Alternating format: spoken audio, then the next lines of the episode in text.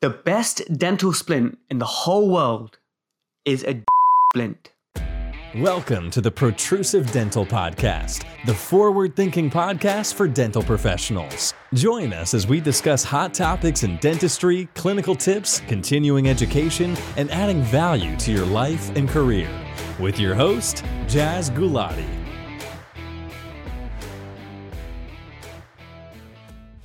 Hi guys, and welcome to Splintember. It's finally the episode about splints you've been waiting for. Starting off with which is the best splint? Like this is such a big question. Which splint is your go-to splint? Uh, and basically, um, uh, you know, you're going to hear about my journey with splints, people who've influenced me, mentored me. But I'm to get right into it very quickly. Where you know, I was to tell you what are the factors which I look for to determine which is the best splint for a patient I have. So since I posted about Splintember on Facebook and Instagram, everyone's been sending me a lot of love, and you know everyone's looking forward to it, which has been so amazing. It's a it's a really confusing topic uh, for me. My interest in splints grew out of frustration. I'll, I'll talk about that uh, in a moment. But thank you so much for everyone sending their love. Uh, one of the listeners Taha Alibi actually messaged me on Instagram to say, you know, I, I really like this Splintember idea, but for October, can you do Orth October or Orthodontober? Try and get all the orthodontic systems to sort of almost debate ag- against each other to see which is the best orthodontic system. And I thought that's really clever. It's a great idea. But I might have to, I might have to save that till next year, for example, when uh, everyone has enough time to prepare and stuff. But thank you so much, everyone, for your suggestions. The protrusive dental pearl, even though it's a splint episode, I'm going to give you like a, a non-splint uh, sort of a pearl. And this is something I posted on my Instagram just a few days ago. Check out at Jazzy Gulati for the Instagram. And this is how I like to remove temporary crowns and temporary onlays. I use a, a hemostat or mosquitoes or artery forceps, lots of words for them. And if it's a posterior one, I like to use the curved ones. Uh, and basically, you squeeze your temporary crown or temporary onlay, and that breaks apart any bonds that you have. So, for example, for an onlay, I would use uh, zinc polycarboxylate cement, such as Durelon, for example, is a popular brand, uh, and I would squeeze the onlay. That would just um, compress it, and that compression actually causes tensile stress at your sort of bond layer or, or the cement layer, uh, and that just gets really weak, and suddenly you can just sort of very easily shake it off. If you've got a really thick crown, you know, like normal, even if you use conventional techniques like, you know, using what I used to use, like a, a big excavator, a Mitchell's, a carver, something like that, and try and flick up, it's not so pleasant, it's not so successful in my hands, uh, and sometimes you're just unable to get the temporary crown off, so you have to section it. So sometimes with a really thick crown, you, you'll struggle. Uh, and also be careful with thin teeth, like lower incisors, or quite weak teeth because you don't want to put all those sort of torquing loads, especially for a crown rather than onlay. Onlays are so much easier to, you know, with their innate lack of resistance form. So I hope that protrusive dental pearl uh, helped you, uh, and I look forward to sharing more with you. So let's go straight to the episode now. Right, so which is the best dental splint? So I was incredibly confused by splints uh, for many years. Uh, and to some degree, there's so much about splints, uh, you know, that we all still have so much to learn as a profession. The evidence base for splints is poor. And I think that's a, a big reason why that we, we, we as a profession get so confused about splints and why there's so much opinion out there. So I, I think it starts at dental school where if you go to your restorative lectures, your lecturer will tell you that the Michigan or the Tanner splint is the best. And that's the only acceptable appliance there is anytime ever. That's it. Um, and if you don't know what any of these appliances mean, any of the ones I, I mentioned, don't worry, we're going to cover all those uh, in, in, future episodes. So yeah, restorative will tell you that the Michigan Tanner is great, uh, and, and restorative will tell you that anyone who gives an anterior only appliance, so let's call them anterior midpoint uh, stop appliances, so AMSA, um, is an evil, evil dentist, uh, and bad things will happen to the patient. Patient will spontaneously combust or uh, get an AOB for sure, uh, and, and temporomandibular disorder, and all that sort of stuff, you know. So, so I was always taught that, you know, stay away from anterior only appliances. Now, in that same dental school, when you had your oral surgery uh, sort of sessions uh, or oral medicine sessions, and they would make the diagnosis of quote unquote TMD, then everyone would get a soft splint. And the Max Factor oral surgery department would swear that you know it's a bite raising appliance and it has a very high success rate, and you don't really need anything else. So already coming out of dental school, we have these mixed signals, and then coming into practice uh, and actually trying to make appliances because you want to best serve your patients. You want to sort of help them out. You think they're bruxing and you think that the splint might even stop them bruxing. So that's what you used to think, you know, give them a splint and they'll stop bruxing. Even, even patients say it. Patients say to you, oh, um, um, I had an appliance once or I was given a splint once to help me stop bruxing. And I, and I correct the patients. I say, you know what? Nothing will stop you bruxing except maybe fixing the root cause, but I don't go that deep with them. And we'll talk about the root causes of bruxism, and parafunction, and that sort of stuff, only because it's interesting.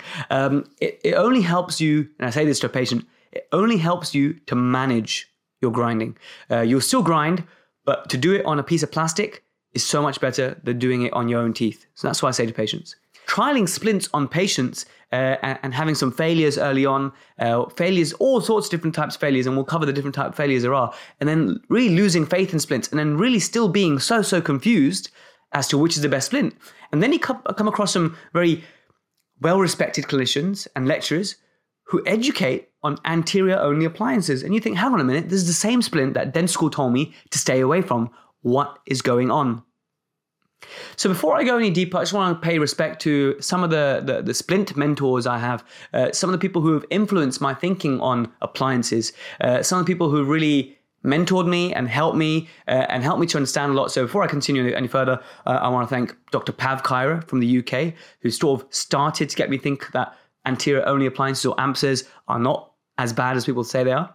Uh, then I was influenced by Jim Boyd and Barry Glassman, who uh, I believe they're the ones who came up with the NTI appliance.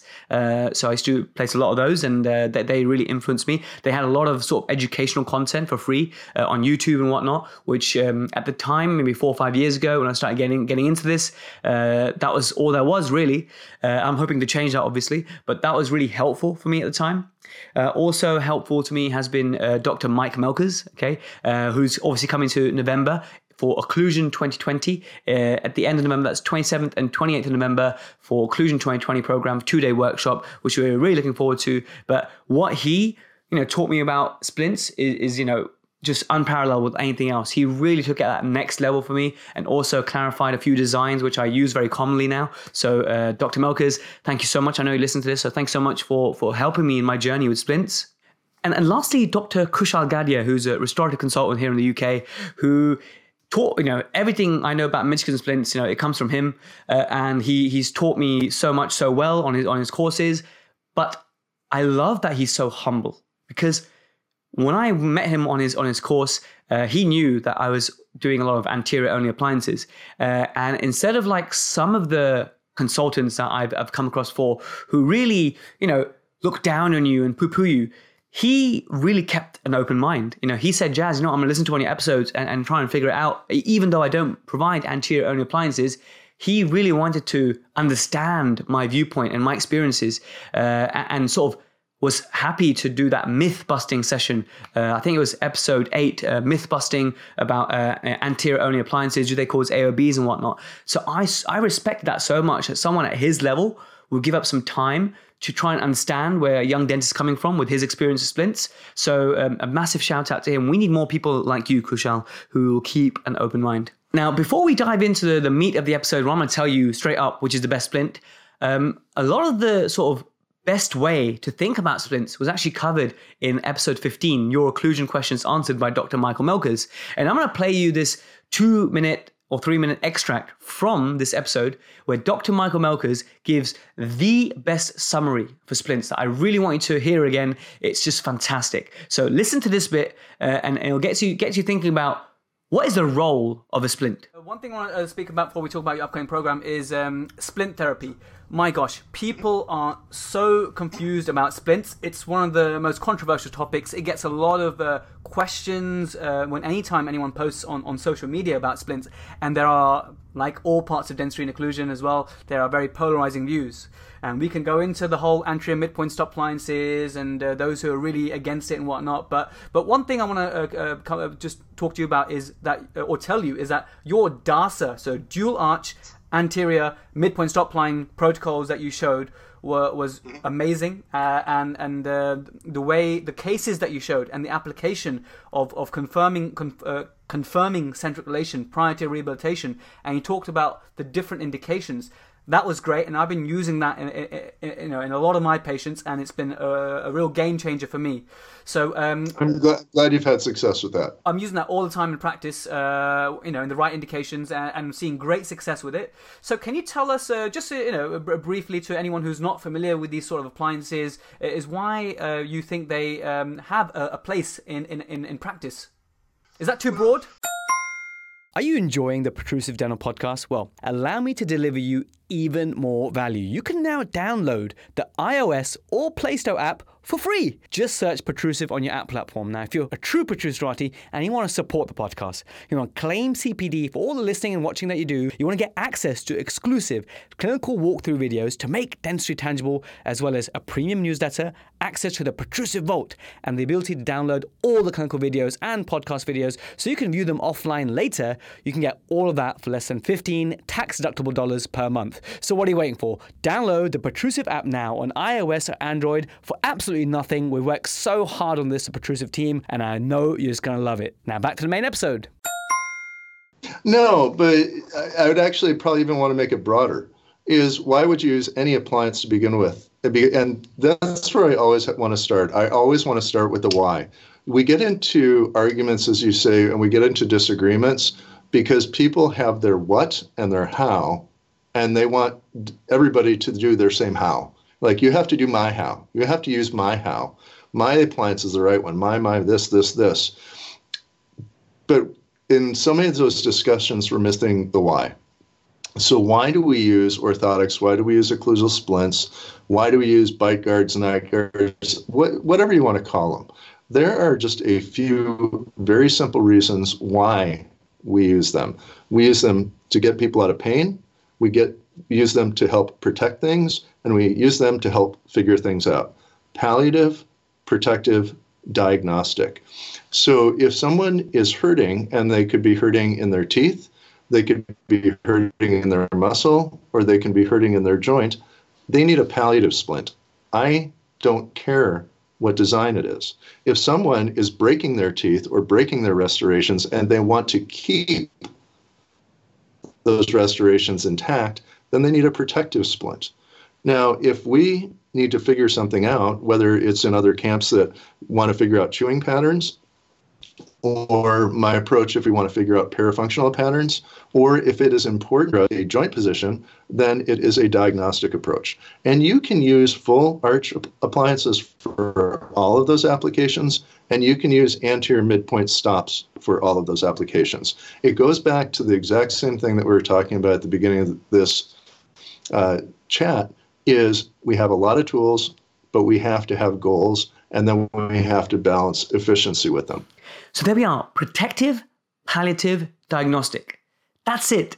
If you can just categorize your splints in those three sections, everything becomes so much easier. So almost the sort of the the uh, you know people a lot of people on the protrusive dental community ask for a flowchart of this, and you'll see in this episode why it's so complex to make a flowchart. But at the very top, you should always bear that in mind, whether your splint is protective, palliative or diagnostic. And we'll get into that a little bit more uh, as the weeks come by. So, Doctor, thank you, Dr. Michael Melkers, for for inspiring us with with that sort just a simple and beautiful sort of viewpoint on how to choose the best splint. So, the best dental splint in the world is called a G splint. The G stands for my surname, Gulati, uh, and I'll be telling you all about the G splint. I'm very much against um, having giving blanket prescriptions of splints, but uh, hear me out for a second. Why the G splint may be the best splint. Okay, so in no particular order, let's look at the first factor I would consider. Uh, again, this is random order. I've got you know, four or five different points, which makes the best dental splint. Okay, so number one, the G splint is the best splint because it's the one that actually addresses the diagnosis. So too many people give blanket prescriptions of, of everything. You know, uh, I will do a vertical preparation for all preparations uh, because they are the most conservative, or whatever or I will do a one specific type of procedure for every scenario because it works in my hands or whatever. So a lot of, you know, you know dentists who will only ever give a Michigan or a Tanner and that's it, nothing else. And you know what? They'll have a, a reasonably high success rate in general. But you have to ask yourself, is that practitioner sort of prescribing it based on individual needs and diagnoses? or out of habit. So the first thing is diagnosis. Like, is it a, a joint? Is it a bony issue? Is it a muscle issue? Or are, are you trying to just put something between the teeth to protect them? So what, what are you trying to achieve? Um, maybe it's two or, or, all three of those things. Uh, and maybe they're just completely asymptomatic and, and they are just chipping and wearing away their teeth and they're concerned. So really, it depends on your diagnosis, uh, the health of the joint, health of the muscles, uh, their sort of initiating initiating factors. Are they a daytime or a nighttime? parafunctional patient? Uh, are they bruxing during the day, night? All these factors are part of your diagnosis, uh, and that's an important thing to consider, don't you think? Number two, compliance. Now, this is a huge one, okay? Uh, many years ago, I used to do lots of Michigan splints and Tanner splints. And, you know, once again, if you don't know what these are, these are full coverage appliances, hard acrylic traditionally. Now, you can actually do the, the bilaminar type. A lot of dentists are against these, but they're soft on the inside and hard on the outside and have the whole canine ramps for, for disclusion and whatnot. Uh, but essentially, you know, these splints are are supposed to be made ideally using a facebow and and you know two or three long appointments to get them perfectly equilibrated. But the number of appliances that I've seen that patients own that come from other practices, you know, and I asked them, oh, you know, tell me about how this splint was made. It was, oh yeah, just one appointment. They gave it to me. I went home. That's it, done. And you check their bite, and they've almost got like an, an AOB on this splint, and you know it's supposed to be a Michigan or Tanner. So, how many of these appliances are actually really truly and properly equilibrated? I don't think very many. So compliance is a huge factor. And when I used to give uh, these uh, Michigan and Tanner appliances uh, with all the best intentions, uh, all the best experience, uh, and really trying to get the best for my patient, it was so disheartening and embarrassing for both me and the patient. When the patient would come back for recall, and I'd be like, "Hey, how you getting along with that splint? We spent a good few hours on that. You know, we checked your bite over and over again. Uh, how are you getting on with it?" And there, you know, they say, "You know, I tried for the first couple of weeks, and, and to be fair, I you know I couldn't get myself to wear it anymore. Uh, I kept removing it in the middle of the night, uh, and now I don't even know where it is anymore. So compliance is such a huge factor because you can have the best splint in the world, the best equilibrated splint in the world, but if your patient doesn't wear it, then it's completely pointless. So that is another factor to consider. So the G splint will be the one that will also help with compliance for the patient. And, and that depends on patients. Some patients will comply better than others. Um, that might be a personality type trait. That might be uh, just something innate about them. So something to you want to suss out about them. Okay, n- number three, the best splint is the one that will also consider their orthodontic status. Now, so many of our patients receive orthodontics. Like, did you know in the UK, uh, when they sort of uh, budget in the uh, national health system uh, and they allocate some funds to, to children's braces and orthodontics under the NHS, they budget that one in three children will require orthodontics. One in three, that's huge. So imagine uh, the patient of tomorrow, one in three of them will, ha- will, will have had some com- comprehensive orthodontics from the NHS, uh, and a significant chunk of patients would have paid privately because maybe they didn't meet the criteria for, for IOTN. So maybe up to 40% of our patients in the future may have had some degree of orthodontics at some stage. So, don't you think before you give an appliance that you should ask if they're currently wearing retainers at the moment, uh, whether they have had orthodontics before and whether they need retention or not? And perhaps an appliance or a splint that not only addresses the diagnosis, the, the sort of the reason for giving a splint is diagnostic, is it palliative, is it protective, but also factors in a degree of orthodontic retention if it's necessary. So that's another thing that the best splint will actually address. Does the patient need orthodontic retention? The next one's also very important to consider is its airway. You know, I recorded some episode episodes ago with uh, Professor Amar Johal about airway and our, our role, our growing role in the future uh, in dentistry to help patients with airway issues. And there's a huge correlation between airway issues. I'm talking sleep apnea, the inability to get enough oxygen when you're sleeping because the collapse of the airway, the soft tissue airway. Uh, and basically, this is um, one of the implicated theories of why people brux in parafunction. Because if you're not able to get the air in, then your muscles mastication, they sort of uh, go all over the place to try and allow you to get more air inside. And the other thing is uh, gas gastric esophageal reflux disease is also implicated in bruxism and parafunction because he's trying to move your jaw around to get more saliva. So these are some of the theories, but there's a huge link that if you treat someone's airway with a CPAP, for example, uh, one of those positive continuous air, air machines, um, that they all stop parafunctioning. Isn't that so fascinating? So shouldn't you consider that, you know, yes, you have a dental appliance, you want to give it to them, but their airway is important because if it's their airway causing the issue, then perhaps going down that path and perhaps them not even needing an appliance anymore.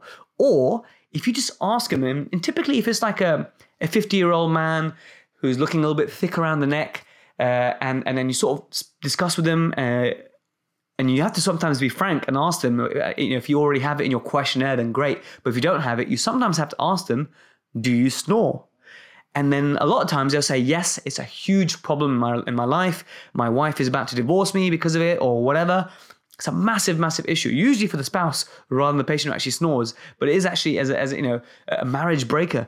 And if you, if I find out from my patient that snoring is a huge issue, and I'm seeing signs of parafunction, then at the very least I might offer them an anti-snoring appliance because hey, if that's in the way of the teeth, then they can't damage their teeth anymore.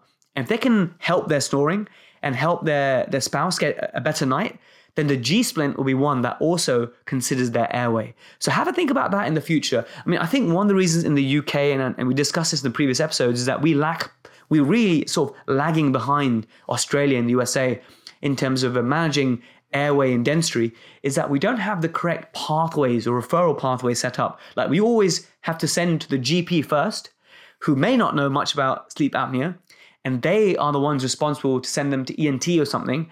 And they might just say to the patient, "Oh, you know, just lose some weight or whatever," which is good advice, but it's not going to be, uh, you know, helping them with these sleep studies which are needed and all these sort of issues. So I think that's why we sort of lag behind the UK. So there's so much more I need to learn about airway as well. But it's something I would definitely consider when choosing the best splint. So consider the airway when you're prescribing the best appliance for your patient. Okay, the next point to consider for the best appliance is how much do you trust your patient? And how much does your patient trust you? Now, what I mean by that is obviously we want to have a very trusting patient dentist relationship, but not all of your patients trust you as much as your favorite patient maybe uh, and you don't trust all your patients as much as you trust your favorite patient if that makes sense. So trust varies amongst different patients uh, and how much the patients trust you. Like they might trust you enough to do a composite on the lower six but they might not trust you enough to do a full mouth rehab for example or anything cosmetic whatever. So trust is a huge factor because if you're going to prescribe an appliance that has very specific instructions for example only wear this appliance at nighttime not in the day then can you trust your patient to follow this advice? Because if the proverbial hits the fan and things go wrong, then you want to be able to, to have a patient that actually followed the instructions. Because when patients follow the instructions of an appliance and you have put thought and care into the correct prescription of the correct appliance for that patient, then you're not going to run into any issues. But when there's a lack of trust, i.e., between you not trusting the patient to, to, to do things correctly, or a massive one is patient not trusting you. If I have a patient in front of me and I'm getting these vibes that, you know, they're listening to me, but I don't think they're taking anything in. So, for example, uh, one of those patients there that you that you show them their photos and you show them all their signs of severe uh, parafunction, uh, completely flat incisors that you know four millimeters of you know incisor height left, and then they're looking at you, they're listening, but they don't they're not trusting you, they're not buying into it, they don't agree. Maybe this is the first time maybe that you know someone's telling them uh, about their bruxism habit, and and they don't know whether to trust you or not. So that patient who might not might not necessarily trust you, if something was to go wrong, because you know any appliance can cause uh, occlusion changes, any appliance can cause uh, uh, changes in the temporomandibular joint and at the dental level. So be careful when prescribing any type of appliance, not just the anterior only ones. Um, so if, if the patient doesn't trust me, I might give them the cheapest, most simple appliance that is the safest um, and not likely to cause any issues uh, because it might just do enough for the patient.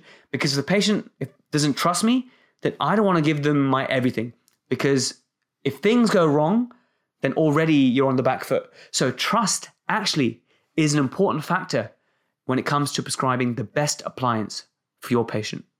Okay, the next one is an interesting one. Is um, ease of access and, and access in general. For example, uh, the other week I had an eighty-something year old delightful lady, just an absolute comedian. She was just brilliant, full of life, and so funny. But she did have um, early to moderate Alzheimer's disease, uh, and her son would bring her in. Uh, and she lives a fair distance away. And really, we you know we spoke with her and her son, and we thought that because of the distance she lives away, she her, her main goal is to stay stable and to do the least amount of dentistry possible, but also to minimize the need for her to come to the surgery. So minimize any emergencies and whatnot. Uh, and other than lots of wear on her teeth, which you may expect, uh, it's common but not normal. Like you know, she's obviously been parafunctioning at high rate throughout her life and she knew it i mean it's one of those patients that tell you one of those rare patients that tell you that they've been grinding a lot and she actually came with a, a chipped composite on the anterior which i fixed for her uh, and, and then i spoke to her son i spoke to her and we decided to go for a splint. I'll tell you in the future why we did this and how we did this. Um, we decided a splint that was really low maintenance, easy to wear, and will not need many adjustments. Because if she lives a long while away and she depends on her son and she really wants to minimize the number of appointments and number of times she has to see me, and I want a low maintenance appliance that doesn't need a lot of close uh, sort of reviews and just checking how things are developing. Uh, so for her, it's just a protective appliance, which I'll describe in future episodes. Hopefully, with some, with some examples, I can show you these types of appliances. Uh, but the G splint for, for my patient there was one that factors in the fact that this patient cannot come to see me for, for stringent follow up protocols, and I need to give a plug and play appliance that's going to be easy for her to wear and compliance is almost guaranteed. So how far away your patient lives and how how easily they're able to access your care will also affect which is the best splint for that patient. The next one is one that considers if your patient will be requiring any further dental work in the near future. Like you don't want to be giving appliances to your patients who, you know, have poor oral hygiene, uh, have lots of large restorations with constantly fracturing cusps. Um, you want to get your patient stable enough so that they're not going to be, you know, you're not anticipating in, in doing lots of treatment on them in the future. You've stabilized all the caries. You've got everything pretty much stable enough because you don't want to give an appliance and spend so much time on it and then suddenly, you know, uh, three months down the line, they need a new crown and then restoration and a root canal. And then things keep changing. And a lot of appliances, once things change, they don't fit so well or they need a lot of work and it's not as predictable. They're better off just having a new appliance. So you need to get a patient who is stable most of the time. Now, sometimes if they've got lots of work that's required, but all of it is conformative. So we're, we're sort of sticking to their occluding scheme, and um, all of that work is going to be posteriorly, for example. And maybe you need an appliance just to prevent them for doing any further damage. Then maybe in that case, an anterior only appliance may be the best splint. That could be the G splint for the patient. So factor in that if if they will be likely in need or maybe they've already got a treatment plan that they need to complete and just being a little bit slow but that's all planned treatment. So think about the type of treatment that they may or will need in the future and how that may impact a constant need for new appliances. Is there a clever way that you can do it? So for example one of the appliances i'll talk about in future episodes called the foss appliance fos and i love it because if I'm going to be doing a Dahl type case where I'm building up the anteriors, I just gouge it out uh, once I've built up their teeth and reline it to their teeth. It's the same splint, they're already used to it, but now I'm able to do new dentistry for them, yet still keep them on the same appliance. So have a think about if they need any further work. Are they stable? We should really be doing appliances for most type appliances on stable patients. Now, obviously, if you're trying to deprogram them like a diagnostic appliance, so get their sort of muscles relaxed prior to centric relation records uh, for a future rehabilitation, that's different. And again, if this is mumbo jumbo to you, don't worry, we're going to cover it slowly and surely in the next few episodes. But bear in mind eh, the need for any future dental work. And the last point to consider, I'm sure there are more, and I'll probably cover them throughout the next few episodes in Splintember. But the last one I want to consider is the best splint is the one that actually gets the job done. And what I mean by that is, um, I mean, a, recent patient experience triggered this sort of point. Uh, and it's a patient I saw recently who has a lower left molar, which is pretty much last chance saloon. Like it's so weak, uh, and every year she comes in, she breaks it, and it gets restored. Uh, and she saw me as an emergency. So first time I saw her, uh, and I said, "Look, this tooth really needs to come out." And she's like, "Look, I, am so desperate." She's about 23. I really don't want to lose this tooth. It's not causing me any pain. Please, please, please, can you patch it up again? I'm not into patch up dentistry, you know. I really try and convince my patients that look, let's get it sorted once and for all. Now, she's a childminder and, and, and funds are, are not in the best place at the moment. So we think, what can we do to, to minimize the risk of, of this tooth uh, continually breaking away. Now, she's really good at not eating on that tooth, which I know is a massive shame, and I really hope she gets it fixed properly.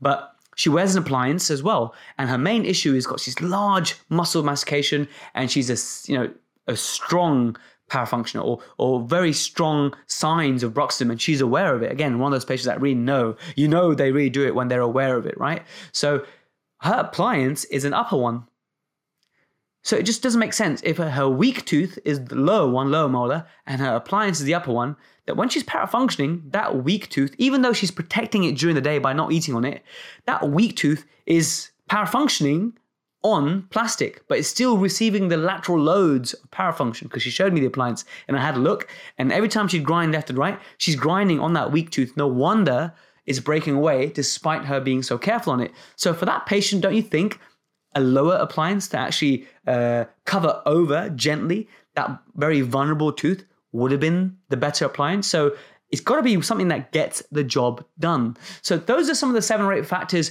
which I think are important, and those are all the things that make up the G splint. So if, if you haven't sussed it out already, uh, I was only joking. There's no G splint uh, yet. No, I'm joking. There isn't. Uh, there's no Gulati splint, uh, and um, that was like an analogy, a comparison uh, a way to think. So the G splint is one that suits your patient's needs. The G splint is individual to every patient. That's what I was trying to get to basically. There's no one splint for every situation. And and you know, all those people that ask for a flowchart, I'll still try and make you a flowchart but can you see the problem with having a flowchart um, in, in, this sort of topic? Because there's so many different variables, and I think I've only just scratched the surface with this episode about which is the best appliance. Because I'm going to talk about in depth uh, each and every appliance in the future episodes coming very soon. But can you see the complexities and how even if I make a flowchart, there's too many ifs and buts, uh, and, and, you know how far away do they live? Have they have they have, have they had orthodontics before? Do they snore?